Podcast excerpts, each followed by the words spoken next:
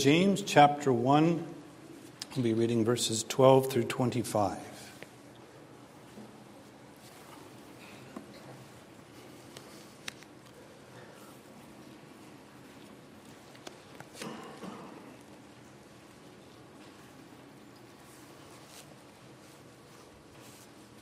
Congregation, listen carefully. This is the very word of God. Blessed is the man who remains steadfast under trial. For when he has stood the test, he will receive the crown of life which God has promised to those who love him. Let no one say when he is tempted, I am being tempted by God. For God cannot be tempted with evil, and he himself tempts no one. But each person is tempted when he is lured and enticed by his own desire. Then desire, when it has conceived, gives birth to sin. And sin, when it has fully grown, brings forth death. Do not be deceived, my beloved brothers. Every good gift and every perfect gift is coming from, coming from above, coming down from the Father of lights, with whom there is no variation or shadow due to change. Of his own will, he brought us forth by the word of truth, that we should be a kind of first fruits of his creatures. Know this, my beloved brothers. Let every, every person be quick to hear, slow to speak, slow to anger. For the anger of man does not produce the righteousness of God. Therefore, put away all filthiness and rampant wickedness, and receive with meekness the implanted word which is able to save your souls. But be doers of the word, and not hearers only, deceiving yourselves. For if anyone is a hearer of the word and not a doer, he is like a man who looks intently at his natural face in a mirror. For he looks at himself and goes away and at once forgets what he was like. But the one who looks into the perfect law, the law of liberty, and perseveres, being no hearer who forgets, but a doer who acts, he will be blessed in his doing. Let's pray. Father in heaven, this is your word, preserved through the ages by your good providence. And in your good providence, you have brought this word to our hearing this morning. And so we pray by the enlightening work of your Spirit that you would do your bidding in our hearts. Give us attentive hearts, and might your word go forth this morning, accomplishing that which you purpose. We pray in Jesus' name. Amen. Well, I'd like you to keep your Bibles open to James 1, if you would. And I want to point you to the very first verse of the letter, where there it tells us that it is written to the 12 tribes of the dispersion. This is a reference to the New Testament church using the language of Old Testament Israel. It is language used to recall times when Israel was dispersed throughout Gentile lands they had been removed from the promised land. They were away from home. But even in exile, they were still Israelites called to live as God had commanded. And James, mindful that the New Testament church and the Old Testament people of God are fundamentally the same community of believers, refers to the New Testament church in the language of a new Israel.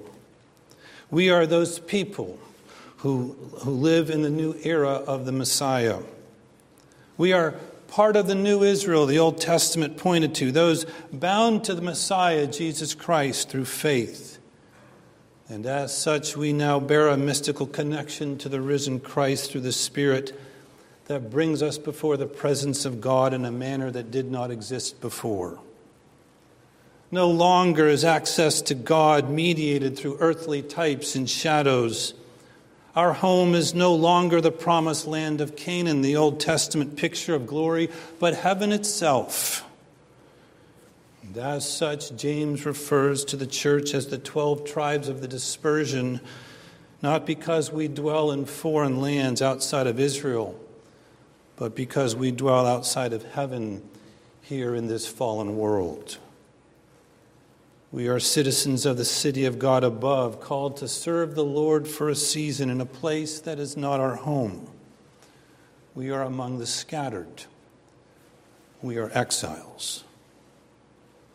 Now, to further help with the context of our passage this morning, I want to very briefly consider the opening 12 verses of this epistle, which lay an important foundation to understanding this book. Verses 2 and 12 wrap the book's introduction in the repeated themes of trial, endurance, and reward.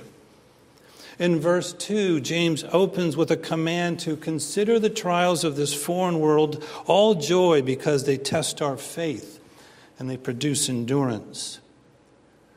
Verse 4 then concludes the thought with the sure hope that endurance will yield the perfect result.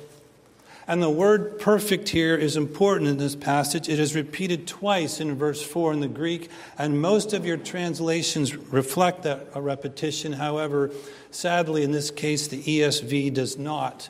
And so let me read verse 4 to you from the New American Standard so you can uh, hear this repetition.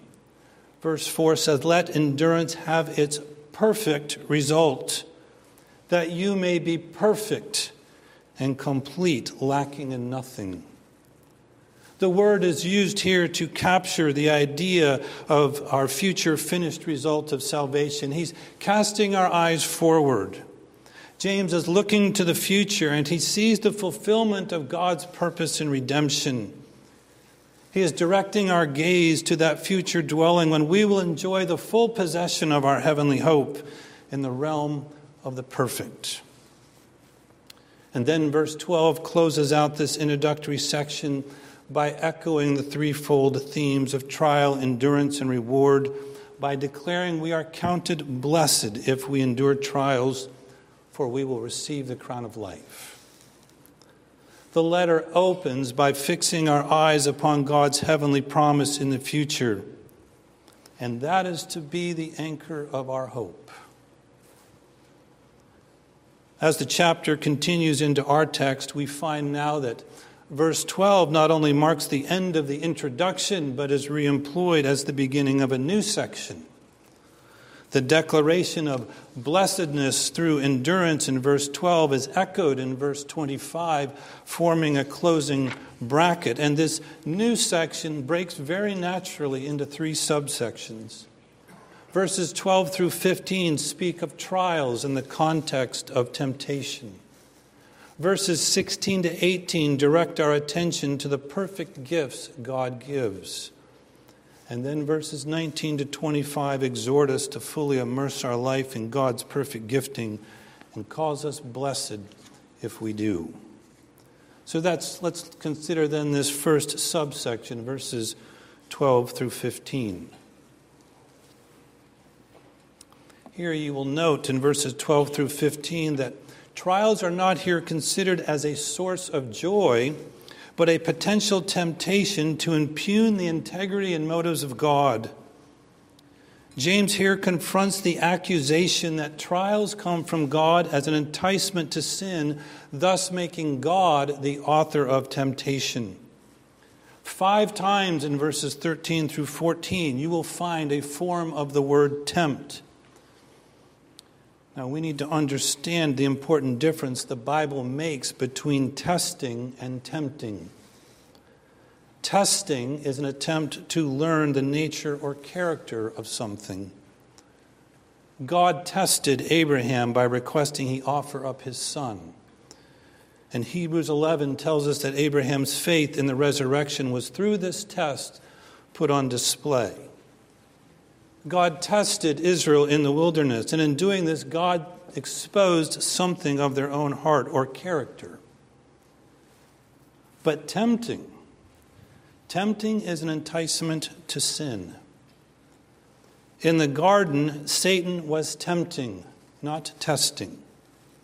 He was not trying to expose something about Adam and Eve's character, but he was trying to lure them into catastrophic disobedience. Satan is the tempter. And with this in mind, verse 13 states emphatically that God does not tempt, nor can he be tempted. His nature is wholly inclined to his own perfections of holiness, righteousness, goodness, purity. It is impossible for God to draw his people into that which is entirely opposed to his own nature.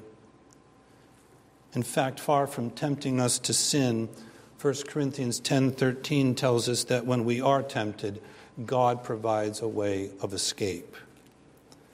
This is a key grace to our endurance. If trials are met with faith anchored in the Word of God, with eyes fixed on the sure reward, then we are well equipped to endure. However, if we lose our vision for that end time horizon, if our hunger for Christ is obscured by our own pride and worldly appetites, then those same trials can disorient us and overtake us. Verses 14 and 15 outline the incubation process of sin.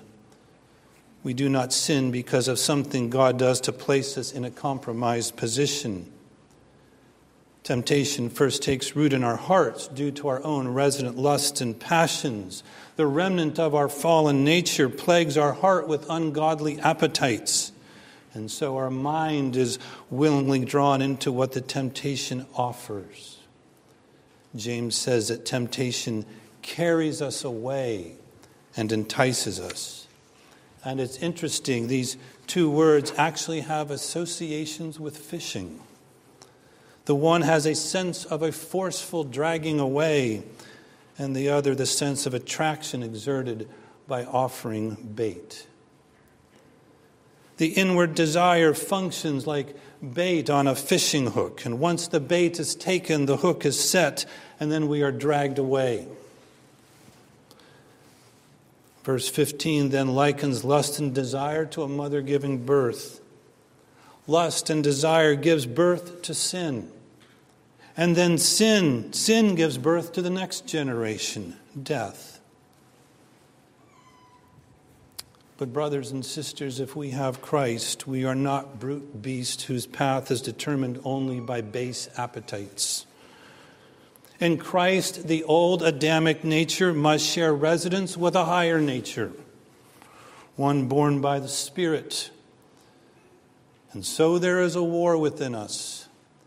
Galatians 5:17 For the flesh sets its desire against the spirit and the spirit against the flesh for these are in opposition to one another, so that you may not do the things that you please. If you dwell on worldly passions, if you lose your identity with and hunger for Christ, then you are ill equipped to embrace the remedies God provides. You are ill equipped to avoid the hook. It starts in the consciousness of the mind. What do you dwell on? Romans 8 6 says, For the mindset on the flesh is death, but the mindset on the spirit is life and peace. In Philippians 4, a verse I'm sure many of you know well, we are told to have no anxiety about anything but by prayer and supplication with thanksgiving, we're to make our requests known to God. And then what happens? It says, Then the peace of God, which passes understanding, will keep your hearts and your minds in Christ Jesus. What do you dwell on? The very next verse in Paul's epistle to the Philippians. He says, Finally, brethren, whatever is true, whatever is honorable, whatever is just, whatever is pure, whatever is lovely, whatever is gracious, if there is any excellence, if there is anything worthy of praise, think about these things. What does your mind dwell on? It starts in the consciousness of our mind. And Paul looks to the arena of God above and he says, Think about these things, meditate on these things, contemplate your life and your identity in the context of glory. God has lavishly provided the means of grace worship, preaching, sacraments, access to His Word for private devotion, prayer. Feed your soul upon these things so that you may be equipped to avoid those entrapments that hinder a fuller enjoyment of your life in Christ. To this point in the letter, there are actually two threefold chains that have been presented. In the introduction in verses 3 through 12, it is trials that lead to endurance that leads to the perfect, being complete, lacking in nothing, the crown of life. But now we see another threefold chain lust, which leads to sin, which leads to death. Don't miss the contrast in the end of these two chains between the crown of life in verse 12 and death in verse 15. And the point is that our sin is our sin. God does not tempt. The trial becomes temptation not because of God, but because we become consumed with the world. We're unwilling to center our consciousness on what God has prepared for us and has already begun in us. Well, verse 16 takes us to the next section. And here we are transitioned into turning our attention from what God, God does not do to what he does do. The church is emphatically exhorted as beloved brothers to not be deceived. Far from being a tempter, God is the author of every good gift. And note again how our attention is so forcefully rooted upward in the above. These gifts are described as good and perfect. That is the same word that was used in verse 4 twice. They bear the marks of heaven. This heavenly origin is emphasized, for the gifts are said to be coming down from above.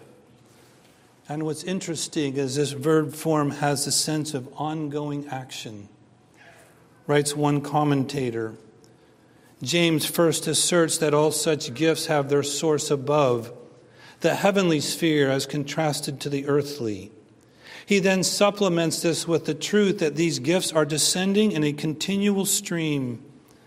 These gracious gifts are viewed as continually coming down from the Father of lights, already blessing us. Each gift as originated and designed in heaven and then descending in an unending succession. What a wonderful image. A continual stream of heavenly gifts falling down upon us like rain in a northwest storm. Verse 18 then speaks to the gifting more explicitly in contrast to verse 15's expression of lust giving birth to sin, which gives birth to death, here we are now presented with a second kind of birth. The word translated brought forth in verse 18 in some of your translations is the very same word used in verse 15 for birth. The perfect gift coming down from above is described in terms of the new birth in the gospel. In Luke 11 13, Jesus says, If you then who are evil know how to give good gifts to your children, how much more will the Heavenly Father give the Holy Spirit to those who ask Him? New birth, the gift of Christ in the gift of the Spirit. What a gift we have in the outpouring of the Spirit. Is there a better gift coming down from above God Himself. The second half of the verse gives the purpose for this new birth. It is so that we could be counted the first fruits of His creatures. And the significance of first fruits in this case is that they belong to the Lord. First fruits were not for common use, but for God's own holy purpose. And so we are told elsewhere in Scripture that we are a people for God's own possession, that we are not our own, we have been bought with a price. Think about this. in the entirety of the universe, of all creatures, in all of creation.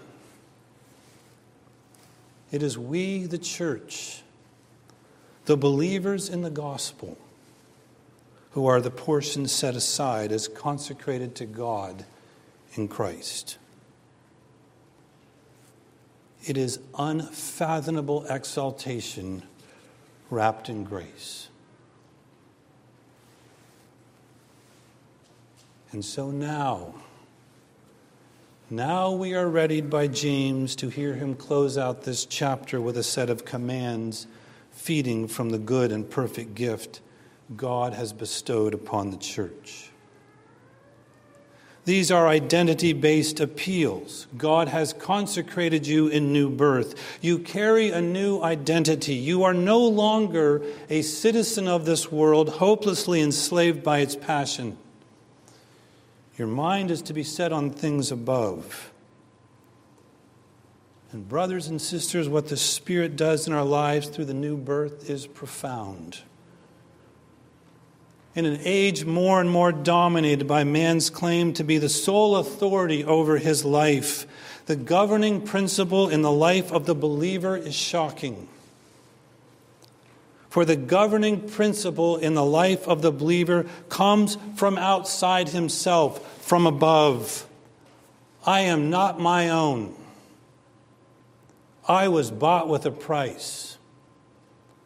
I am under the authority of God. The Spirit of Christ takes up residence in us, affecting a mystical union between us down here and the exalted Christ above. And it is so rich and it is so profound that Paul writes in 1 Corinthians 2:16 that we have the mind of Christ. That is absolutely extraordinary. And flowing out of this are exhortations to fully immerse our lives in the new identity born out of God's perfect gift. We are called to appropriate God's gift, to make good use of it. Some of you have had the experience or are having the experience of raising children. And when your eight or nine year old objects to the way you are parenting, and perhaps chooses to express that in the form of a tantrum. A tantrum that perhaps might be better suited for a three year old. How do you approach that child? You're eight years old. You shouldn't act like a three year old. You need to act your age. And this is why James centers his reader early on in the realm of the perfect. It is so that he can exhort us from the realm of glory.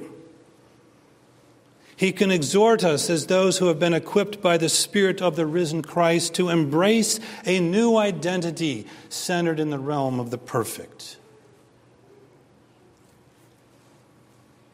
And so James exhorts us to be quick to hear slow to speak, and slow to anger.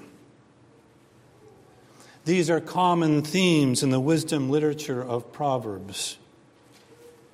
He who is slow to anger has great understanding, but he who is quick tempered exalts folly. Proverbs 14:29.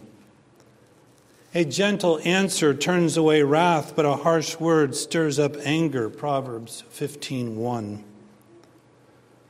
When there are many words, transgression is unavoidable. But he who restrains his lips is wise. Proverbs 10:19. Even a fool, when he keeps silent, is considered wise. When he closes his lips, he is counted prudent. Proverbs 17:28. And he who guards his mouth and his tongue guards his soul from troubles.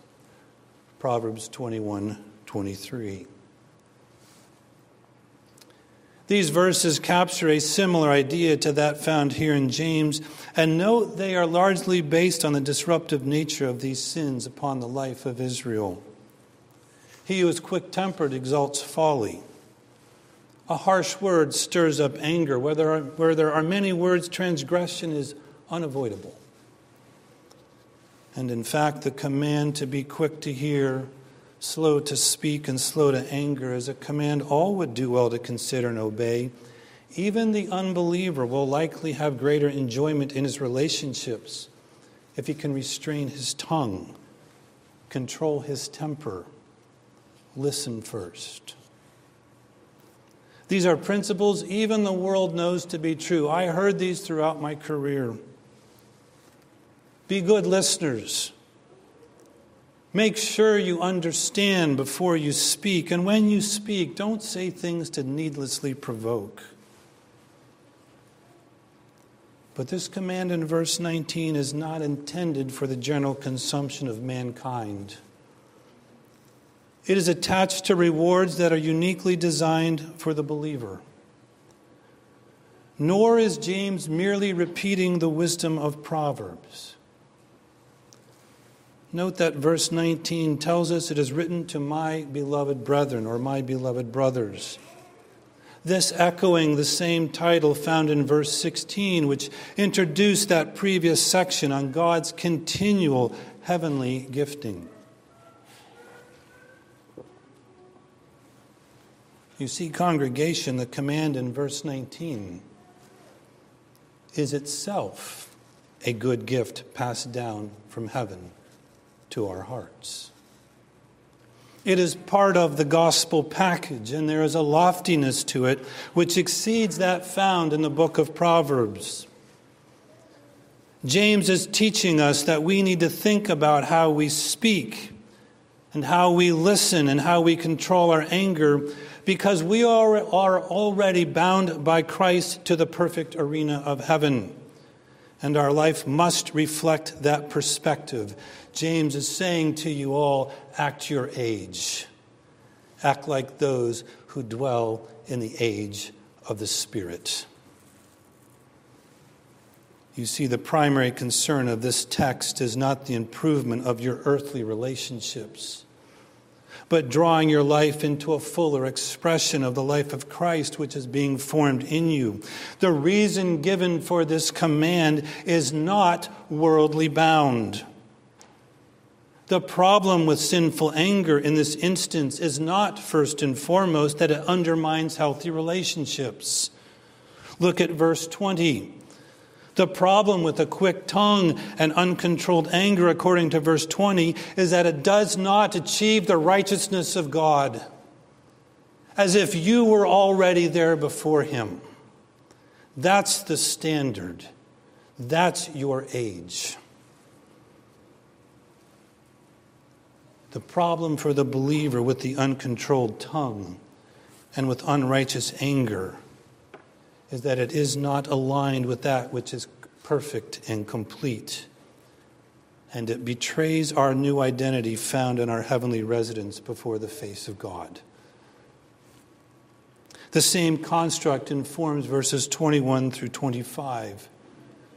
Verse 21 describes the Word of God as implanted in us.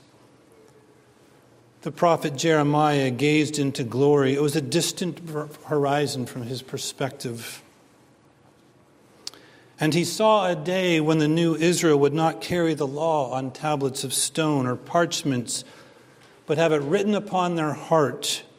Jeremiah 31 33. I will put my law within them, and on their heart I will write it. You see, the word becomes an inseparable part of us, it is implanted in us.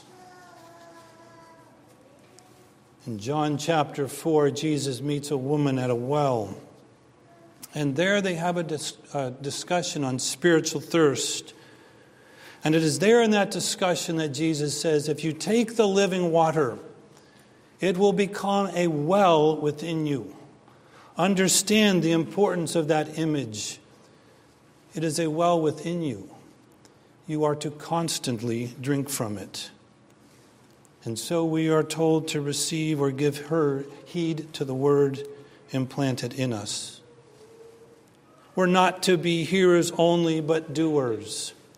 The one who hears and does not do is likened to a man who looks in a mirror and then walks away and forgets what he looks like. It's like a man who holds up a hand mirror and sees something that requires attention. Perhaps his hair is a mess, or he has something on his face that needs to be cleaned off. But when he puts the mirror down, he forgets what he had seen and he walks away. The one who hears only is no more blessed after hearing than he was prior. Verse 22 says, Such a man is deceived. He thinks because he's looked in the mirror. He thinks because he's read the Bible. He thinks because he's come to church, he's fine. The point was not to look in the mirror as an end in itself, but to incorporate what you have learned from it. The blessed state presented in verse 12 is further elaborated in verse 25 under this additional insight. The blessed man is a doer. He does not see his sin by means of a casual glance in the mirror, only to, to forget about it once he puts the mirror down. You see his love for the reward. His desire for the crown of life is unsurpassed. And sin, all sin, poses a barrier between him and the goal of his Christian striving. The issue here is not that his sin disqualifies him, it obscures the reward. It is not that the tantrum means the little boy is no longer eight. If you want the privileges of being eight, then stop acting like you're three. Sin gets in the way. The fact that it is forgiven in Christ makes it no less intolerable. It is an unwelcome obstruction to a full enjoyment of the perfect realm of God. You see, the eyes of the blessed are fixed on the horizon. This qualifies their attitude toward trials and their perspective on sin. Christ has graciously availed himself to us through the Spirit, and nothing can be allowed to stand in the way of our full enjoyment of that. This is how we're to think about the Christian life. The man who walks away from the mirror is contrasted with the man who looks into the perfect law. And there's that word again perfect. Twice in verse 4, again in verse 17, and now here. It is the law associated with glory. It is more extensive than the prohibitions of the Ten Commandments. The perfect law, the law of liberty, the law of the heavenly realm, calls us to contemplate our life in the context of the righteousness of God as if we were ever standing before Him in the city of God in the realm of the perfect. We are not called merely to avoid evil, but also to never neglect an opportunity to do right. James will go on in chapter 4 to say, He who knows what is right to do and fails to do it, for him it is a sin. The perfect law, the law of the above, is all encompassing. It captures all of the gospel life. You see, the man who looks at the perfect law is not trying to check a box of obedience as a means to an end, but to more fully embrace and enjoy a realm which no eye has seen, nor ear heard, nor has it entered into the mind of man. One writer put it this way Men are free when they want to do what they ought to do the commands of God placed before us the aroma of glory. They are part of the good gifts coming down from above. Obedience is part of the reward. Harvest the reward. As the first fruits of all creatures, we are to be conformed to the perfect, to the complete, where Christ dwells. That is where our identity is, that's where our mind should be dwelling. Are you among the scattered, heavenly exiles in this world? If so, then let your life reflect the realm you call home. Let's pray.